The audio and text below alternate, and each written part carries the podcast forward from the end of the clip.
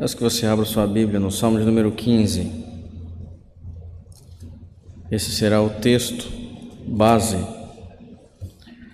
do nosso sermão, Salmo de número 15. O cântico que nós cantamos agora me trouxe boas lembranças. Lembro-me de quando eu conheci a igreja presbiteriana, já há um tempo já. Talvez esse tenha sido um dos primeiros cânticos que eu ouvi, e eu confesso que ele fala profundamente comigo. Jesus, doce nome, que transforma em alegria o mais triste coração. Quantos de vocês já conheciam esse cântico? Poucos conheciam, né? É, quando a gente fala algumas coisas assim, a gente acaba denunciando também a nossa idade, né? Isso, não sei se eu devo mais falar essas coisas no púlpito, porque as pessoas vão vendo que a gente é só pequenininho o tamanho, né? Mas a idade não é tão pequena assim. Um cântico que fala profundamente com a gente. Aliás, é Jesus Cristo que nos chama e é Ele que transforma o nosso coração, aquele coração que antes era sofrido, triste. É Ele que nos dá alegria. Aliás, é o próprio Jesus Cristo que é a nossa alegria. A alegria de um cristão não é simplesmente um, um sentimento, um estado de espírito. A alegria do cristão é uma pessoa, é a pessoa de Cristo. E nós temos essa alegria quando Ele nos chama. Aliás, a Bíblia diz isso, né? Venha como estás. Como se Jesus Cristo estivesse nos chamando mesmo. Venha como estás. Você já ouviu essa expressão? Venha como estás? Pois é. Muitas pessoas ouvem a expressão até além e pensam que é só vir e pronto, não precisa mais existir nenhum tipo de mudança. Venha como estás, não vemos em nenhum lugar da Escritura permaneça como estás. Mas é fato que muitas pessoas ouvem essa expressão e acham que a gente pode ficar fazendo as mesmas coisas que fazíamos, que não precisa existir nenhum tipo de mudança, nenhuma transformação, isso é um ledo engano, meus irmãos. A Escritura Sagrada nos fala muito de uma transformação, de uma genuína conversão, de uma vida com integridade. E é por isso que nós vamos então é, ler esse salmo e meditar em uma vida de integridade. Salmo 15 diz o seguinte: Quem, Senhor, habitará no teu tabernáculo? Quem há de morar no teu santo monte? O que vive com, com integridade e pratica a justiça, e de coração fala a verdade. O que não difama com sua língua, não faz mal ao próximo, nem lança injúria contra o seu vizinho. O que a seus olhos tem por desprezível ao réprobo, mas honra aos que temem ao Senhor o que jura com dano próprio e não se retrata, o que não empresta o seu dinheiro com usura, nem aceita suborno contra o inocente. Quem deste modo procede, não será jamais abalado. Deus, ilumina a nossa mente com teu Santo Espírito para que nós possamos, ó Deus, compreender a verdade do Senhor. Nós oramos em nome de Jesus. Amém. Qual é o contexto desse salmo? A gente não tem um contexto muito preciso aqui. O salmo diz que é de Davi. Sabemos que foi Davi que compôs. Alguns estudiosos entendem que esse salmo certamente foi escrito antes da, construção do templo.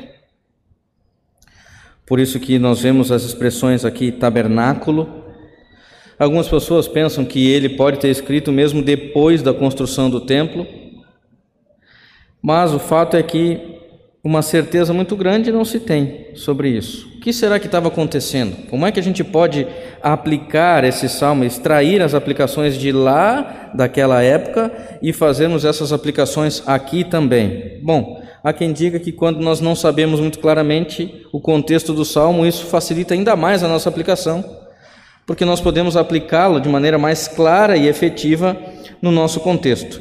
Mas eu gostaria que a gente pensasse um pouco naquela época e analisasse se o que acontecia naquela época não é o que às vezes acontece no nosso meio. Imagine um povo que recebeu um lugar de adoração, seja o tabernáculo, seja o templo. Imagina que aquele lugar começa a ser conhecido não necessariamente por pelo lugar de alguém que vai habitar ali, o Todo-Poderoso.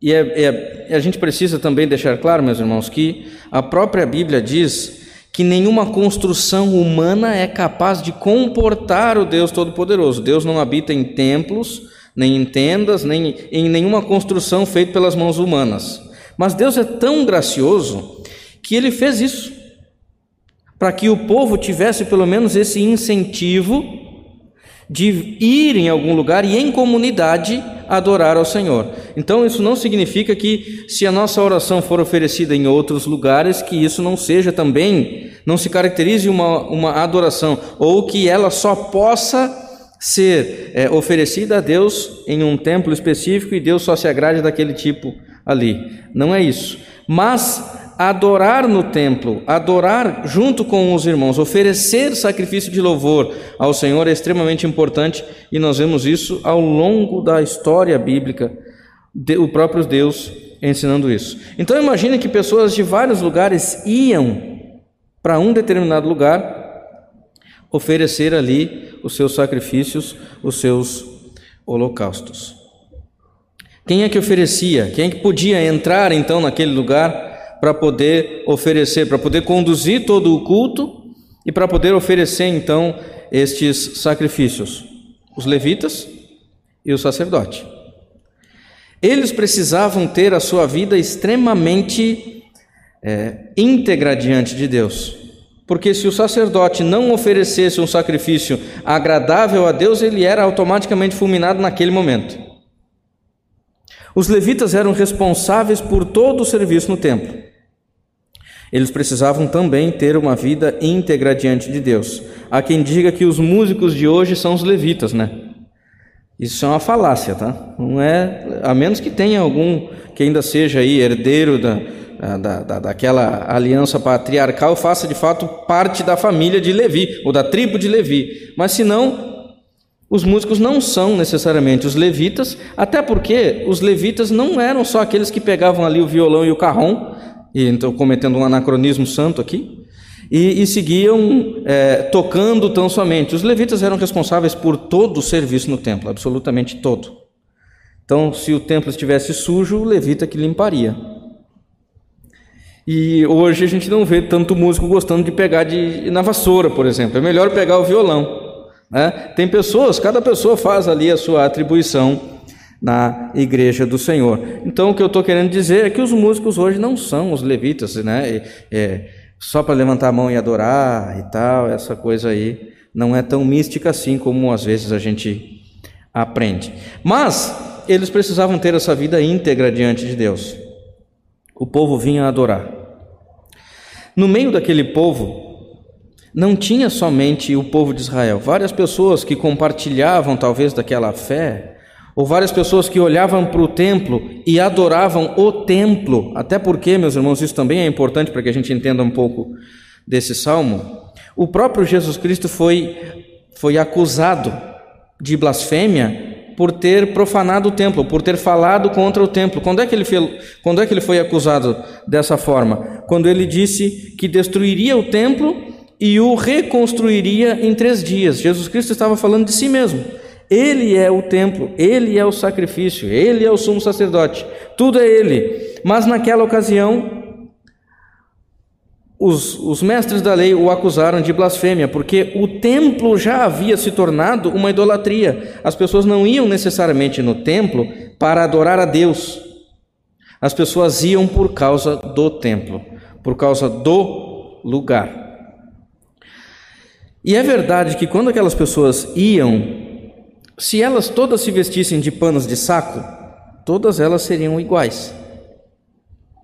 Se todas elas colocassem rosto em terra e se prostrassem diante do Senhor, todas elas seriam iguais. Se todas elas trouxessem algum animal para ser sacrificado, todas elas seriam iguais. Quem seria a única pessoa que poderia distinguir no meio daquele povo todo quem eram os verdadeiros adoradores, quem de fato faria parte do povo de Deus? Somente o próprio Deus. E é por isso que nós precisamos trazer isso à memória, porque hoje em dia todo mundo pode se chamar de varão e varoa. Nesse sentido, todos são iguais. Todo mundo pode vir para a igreja, usar sua melhor roupa e vir ao domingo na igreja. Nesse sentido, todos são iguais. Todos podem dizer para Jesus Cristo: Senhor, Senhor. Mas será que todos são verdadeiramente parte do povo de Deus? Quem é que pode distinguir no meio da igreja do Senhor quem é de fato o verdadeiro adorador? Somente Deus. Isso acontecia naquela época. Isso acontece ainda hoje.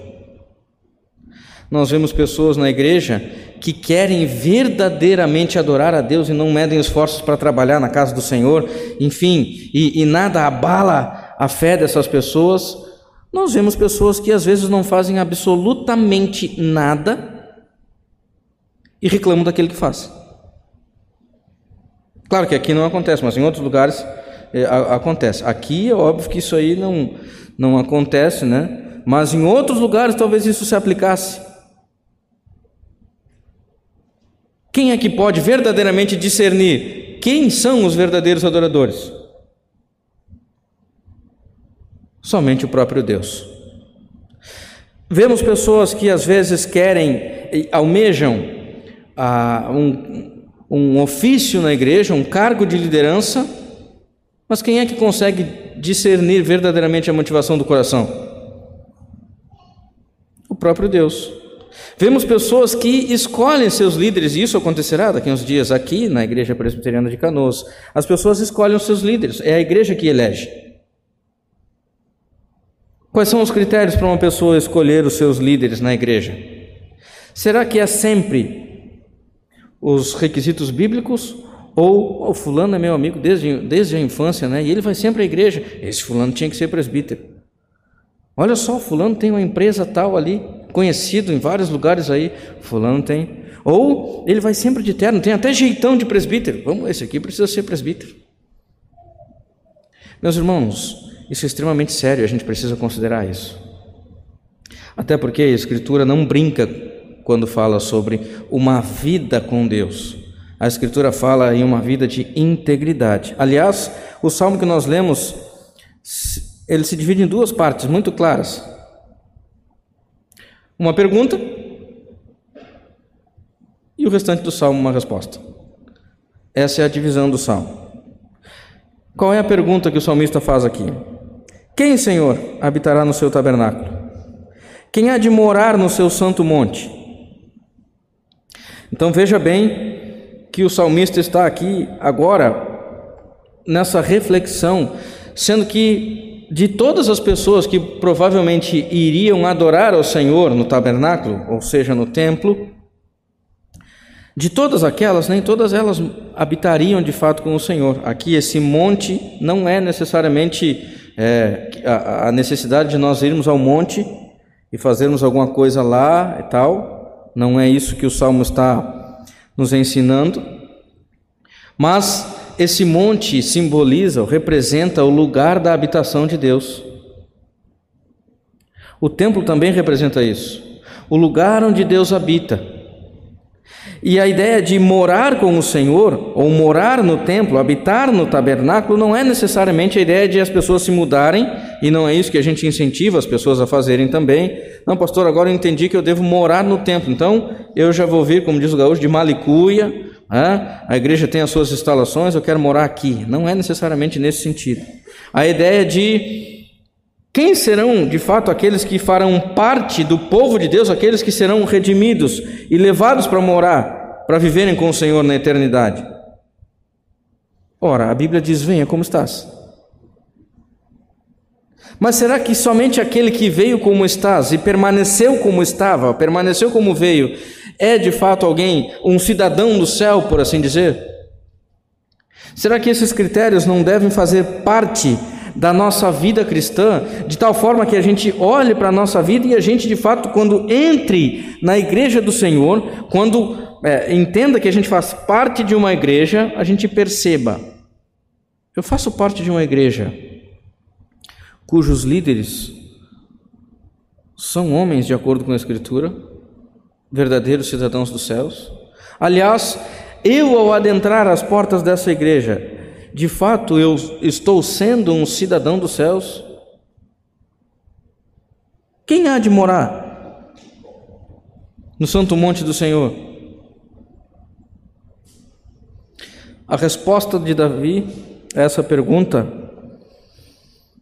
precisa trazer em nós uma reflexão que nem sempre a gente consegue fazer diariamente. Às vezes a gente precisa ouvir o sermão para poder fazer.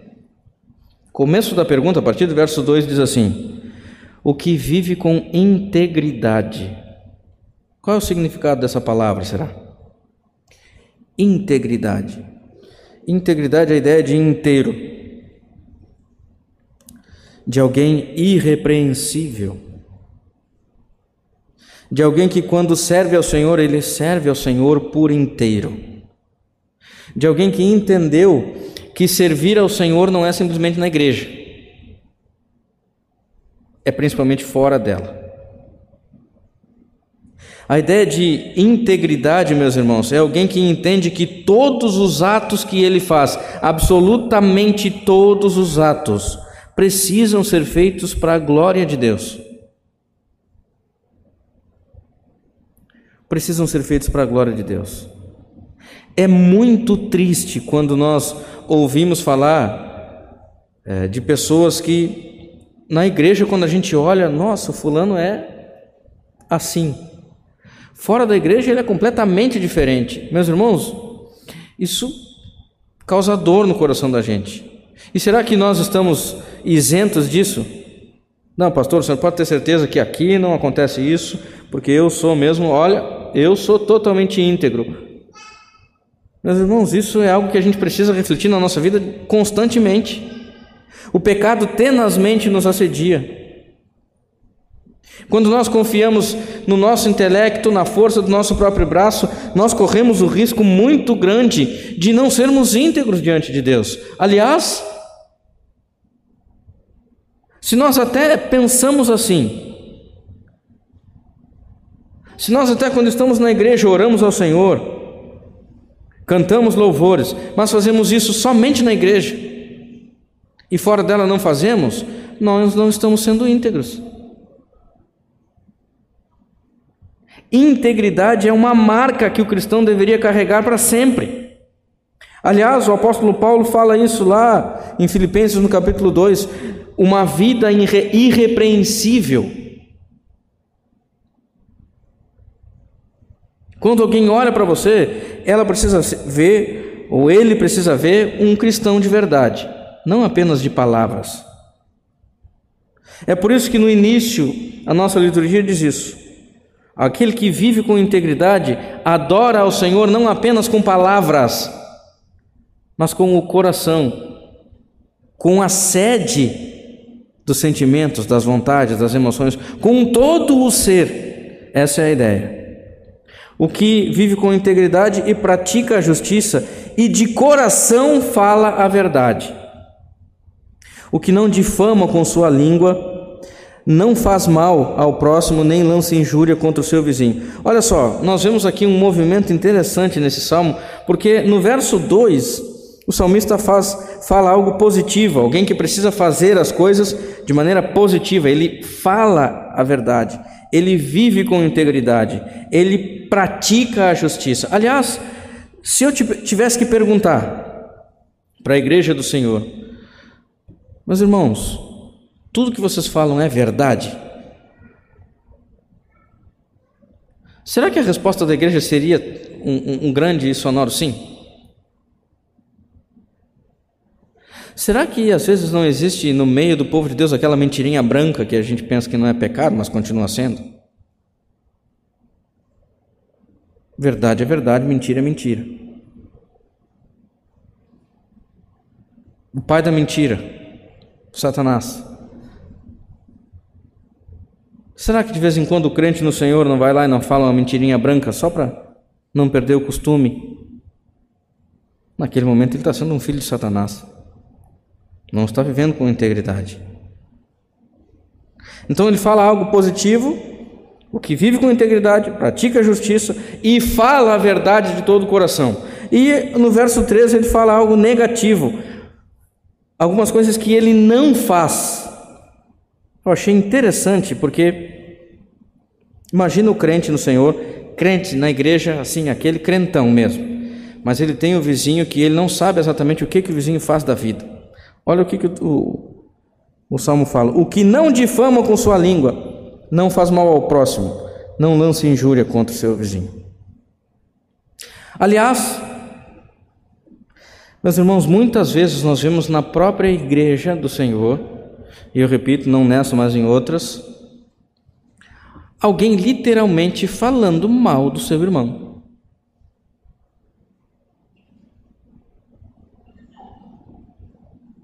falando mal. Comprova ou sem, não entro nesse mérito. Mas às vezes nós vemos nos corredores das igrejas pessoas literalmente falando mal do seu irmão. Depois dizem assim, ó, pastor, eu vivo com integridade. Isso é muito sério, meus irmãos. Isso é muito sério. Nós precisamos olhar para a Escritura e nos enxergar nela, para que de fato a gente veja se nós não estamos sendo estes que às vezes falam mal do próximo, lançam injúria contra o vizinho. Infelizmente, isso acontece na igreja do Senhor. Vários até prostrados de pano de saco, com a cabeça coberta de cinza. Mas somente quem pode discernir o coração é o Deus que sonda os corações. E às vezes o problema maior, sabe qual é? É que quando nós ouvimos coisas assim, que às vezes podem até nos confrontar, a gente fica pensando: Fulano não está aqui hoje, aquele miserável tinha que ouvir. A confrontação é para nós, nós que somos crentes no Senhor. Aliás, às vezes, quando nós ouvimos a confrontação, é melhor que a gente fique pensando na morte da bezerra do que no, no próprio sermão. E a gente fica voando. E pensa em todas as coisas que podem acontecer. Eu acho que eu até me esqueci de uma panela no fogão. Será que esqueci ou não? Bom, agora não sei e tal. E o culto ali acontecendo, e as coisas acontecendo e tal. E se chover, meu Deus do céu, o tempo está se armando. Será que eu deixei a janela aberta lá? Meus irmãos, pelo amor de Deus, o momento de culto é para que a gente preste atenção naquilo que o Senhor está falando conosco por meio da pregação da palavra dele. É necessário que a gente faça isso, porque essa é a forma com que Deus fala com o seu povo. Essa é a forma com que Deus fala com o seu povo.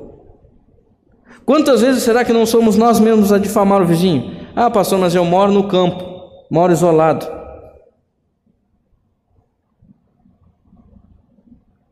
Sempre tem uma justificativa, né? Nossas justificativas são desculpas, meus irmãos. O problema talvez é que a gente não queira fazer essa reflexão. Então, o que ele nos apresenta aqui nesses versos 2 e 3 são características morais. O que o salmista está dizendo é que a evidência daqueles que de fato fazem parte do povo de Deus, que vão morar com Deus, que vão habitar de fato no tabernáculo, são características morais. É assim, é assim que a gente evidencia uma verdadeira transformação. Nós entendemos perfeitamente que a nossa salvação não é conquistada, não é conquistada pelas nossas obras. Tampouco é isso que o Salmo está dizendo.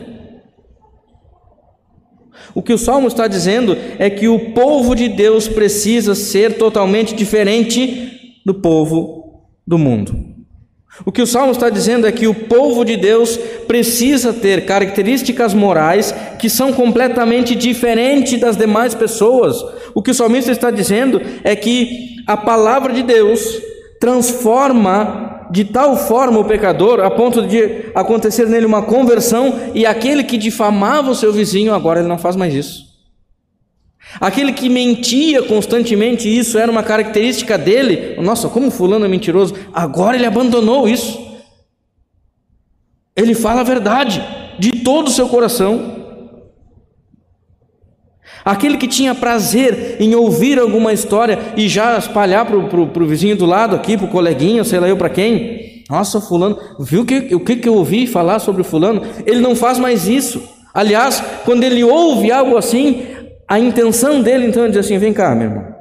Ouviu isso mesmo? Sim. Então vamos orar pelo fulano, porque o fulano está precisando de oração. Já pensou que maravilha seria a igreja do Senhor se cada vez que alguém ouvisse alguma coisa assim que fosse difamar o seu irmão, ele chegasse, chamasse para o lado e dissesse: Vem aqui, meu irmão, vamos sentar, vamos orar junto.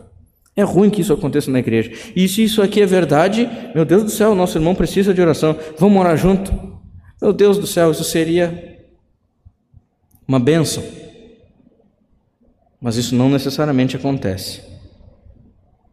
Características morais não são capazes de conquistar a nossa salvação, mas elas são uma evidência de que nós fomos conquistados por essa salvação de que nós fomos alcançados pelo sacrifício de Cristo, que a sua graça nos libertou, que o seu Santo Espírito nos transformou, nos regenerou e que a sua palavra faz completo sentido na nossa vida, de tal forma que ela rege as nossas ações e os nossos pensamentos. Não adianta a gente simplesmente dizer assim, ah, pastor, eu sou reformado, hein?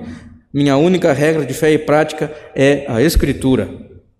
Coloca sagrada aí para ficar mais espiritual e conciso.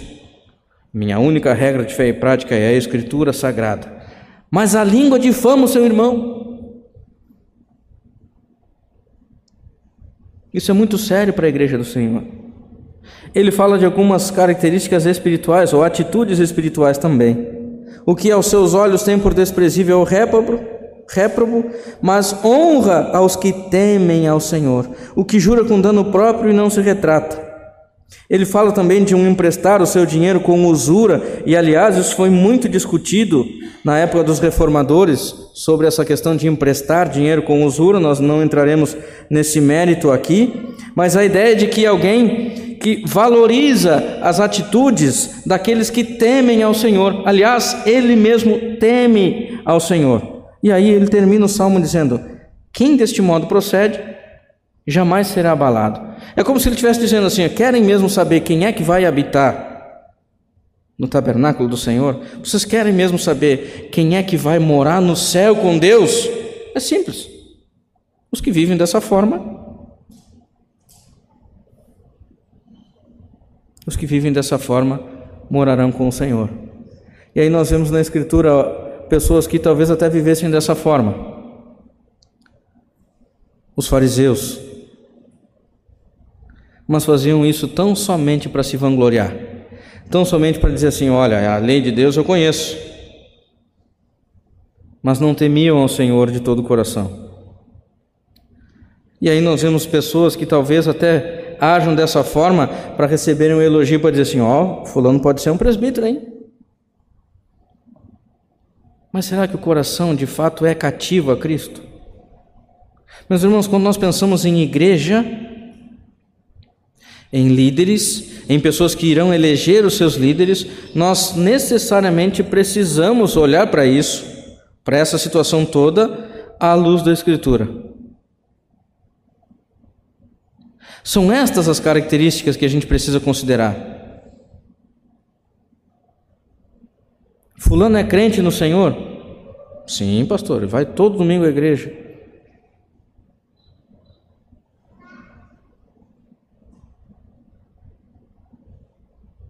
Mas houve real conversão?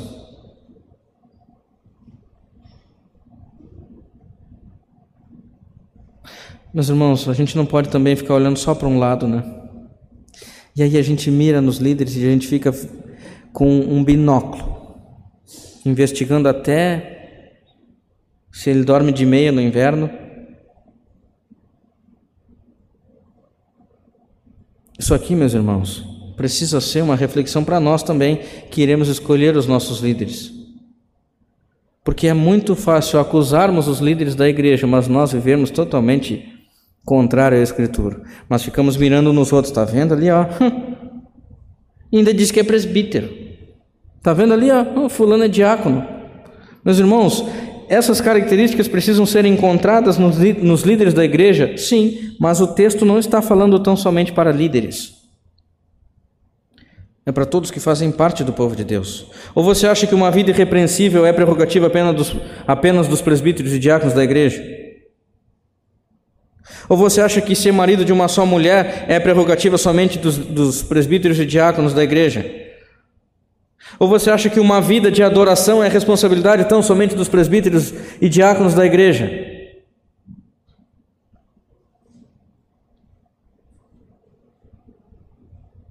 Meus irmãos, isso aqui é para nós. Quem somos nós diante de Deus? Será que na, na hora do raio-x, do raio-x celestial, será que no momento em que Deus sondar o nosso coração, nós seremos encontrados fiéis diante do Senhor?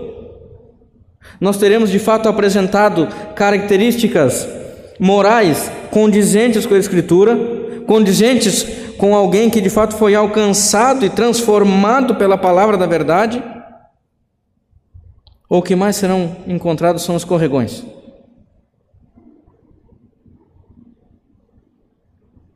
Aliás, a gente precisa olhar para esse salmo considerando também a nossa incapacidade de viver dessa forma plenamente. Quem você acha na Escritura, em toda a história da humanidade, que viveu totalmente com integridade? Que sempre praticou a justiça? Que jamais difamou com a sua língua? Que nunca fez mal ao próximo? Que temia ao Senhor de todo o coração? Que considerava com extrema, com extrema cautela a questão financeira. Que temia ao Senhor em todos os seus afazeres. Que nem mesmo a cruz o abalou. Que, que nem mesmo as tentações tiraram o seu foco do seu Senhor. Meus irmãos, só Cristo vive plenamente dessa forma. Quem desse modo procede jamais será abalado. Nós vemos uma pessoa que conseguiu verdadeiramente proceder desse modo. Esse alguém é Jesus Cristo. Ele é o nosso Senhor, Ele é o nosso Redentor. O Salmo não está dizendo para que a gente carregue um fardo extremamente pesado e agora vive uma vida extremamente legalista, se cuidando para ver se a gente vai fazer alguma coisa, meu Deus do céu, e agora? O que o Salmo está dizendo é que Jesus Cristo é capaz, com seu sacrifício salvífico, de transformar os pecadores. E é por isso, é só por isso que existe igreja. Jesus Cristo é capaz de transformar os pecadores, mas é bem verdade, meus irmãos, que uma vez que nós somos alcançados por esse sacrifício, aquele que cumpriu de fato todos esses requisitos que o Salmo nos apresenta, meus irmãos, esse sacrifício faz sentido na nossa vida. Essas características que antes não eram realidade no povo de Deus, agora fazem parte do povo de Deus. Então eu gostaria que você olhasse bem, não somente para a vida dos, dos futuros presbíteros e diáconos da igreja. Aliás, olhe para a vida deles, sim. Isso é extremamente necessário. Eles precisam, nós precisamos então, quando formos escolher os nossos presbíteros e diáconos, considerar essas características. Nosso fulano é doutor, e? Fulano tem alta patente não sei onde. E? Biblicamente, ele foi chamado pelo Senhor para fazer isso? É necessário. Mas Aquele que vai escolher os seus líderes precisa também olhar para a Escritura e se examinar à luz da Escritura.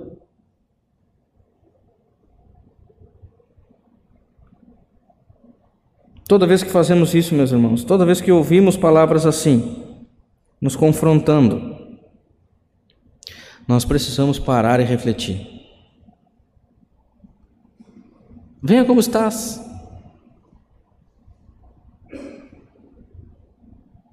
É verdade isso, meus irmãos. Mas a Escritura não diz que a gente precisa permanecer da mesma forma que viemos. O sacrifício de Jesus Cristo cobre multidão de pecados. Precisa existir no meio do povo de Deus uma transformação. Precisa existir no povo de Deus uma vida íntegra diante de Deus.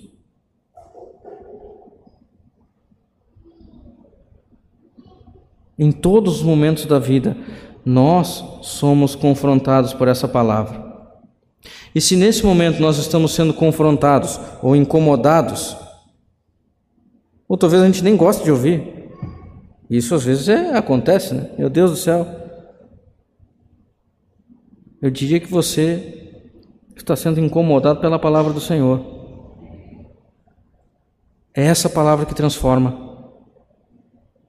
É essa palavra que abre os nossos olhos. É por essa palavra que nós devemos viver. Os critérios para que nós vivamos e escolhemos os nossos líderes é essa palavra. Nós não podemos simplesmente nos acomodar. Nós precisamos olhar sim, firmemente para o Autor e Consumador da nossa fé. Mas esse sacrifício, meus irmãos, precisa ser evidente na nossa vida. Se alguém tivesse que perguntar para você hoje, você é alguém íntegro? Qual seria a sua resposta? Não, pastor, eu sou alguém totalmente íntegro. Acabou de demonstrar que não é. Existe um íntegro inteiramente. E esse alguém é o nosso Senhor e Salvador Cristo Jesus, e é na integridade dele que nós devemos confiar. E é na vida sem pecados que ele viveu que nós devemos confiar. E é por esse sacrifício que nós devemos viver. E é confiados na transformação que o Espírito dele faz. É que nós devemos olhar para nós mesmos e dizer: Senhor, eu não consigo, como é que eu vou viver dessa forma? Se em todos os momentos eu preciso ficar me policiando, eu não consigo. Agora você está mostrando quem é um verdadeiro filho de Deus. Você está olhando para Cristo e reconhecendo a sua condição. Deus, eu não consigo viver dessa forma. Se não for o Senhor a me transformar de verdade, se não for o Senhor a me guiar na tua verdade, se não for o Senhor a me resgatar do pecado, se não for o Senhor a abrir os meus olhos espirituais para que eu entenda de fato que eu não consigo. Quem sou eu diante do Senhor? É na integridade de Cristo que você precisa confiar. Essa confrontação encontra consolo no Senhor. Essa confrontação encontra abrigo verdadeiro em Jesus Cristo. Meu desejo sincero, meus irmãos, é que a igreja do Senhor não só investigue a integridade dos outros, mas que ela viva com integridade, confiados na integridade do nosso Redentor, Cristo Jesus. Louvado e engrandecido seja o nome do Senhor.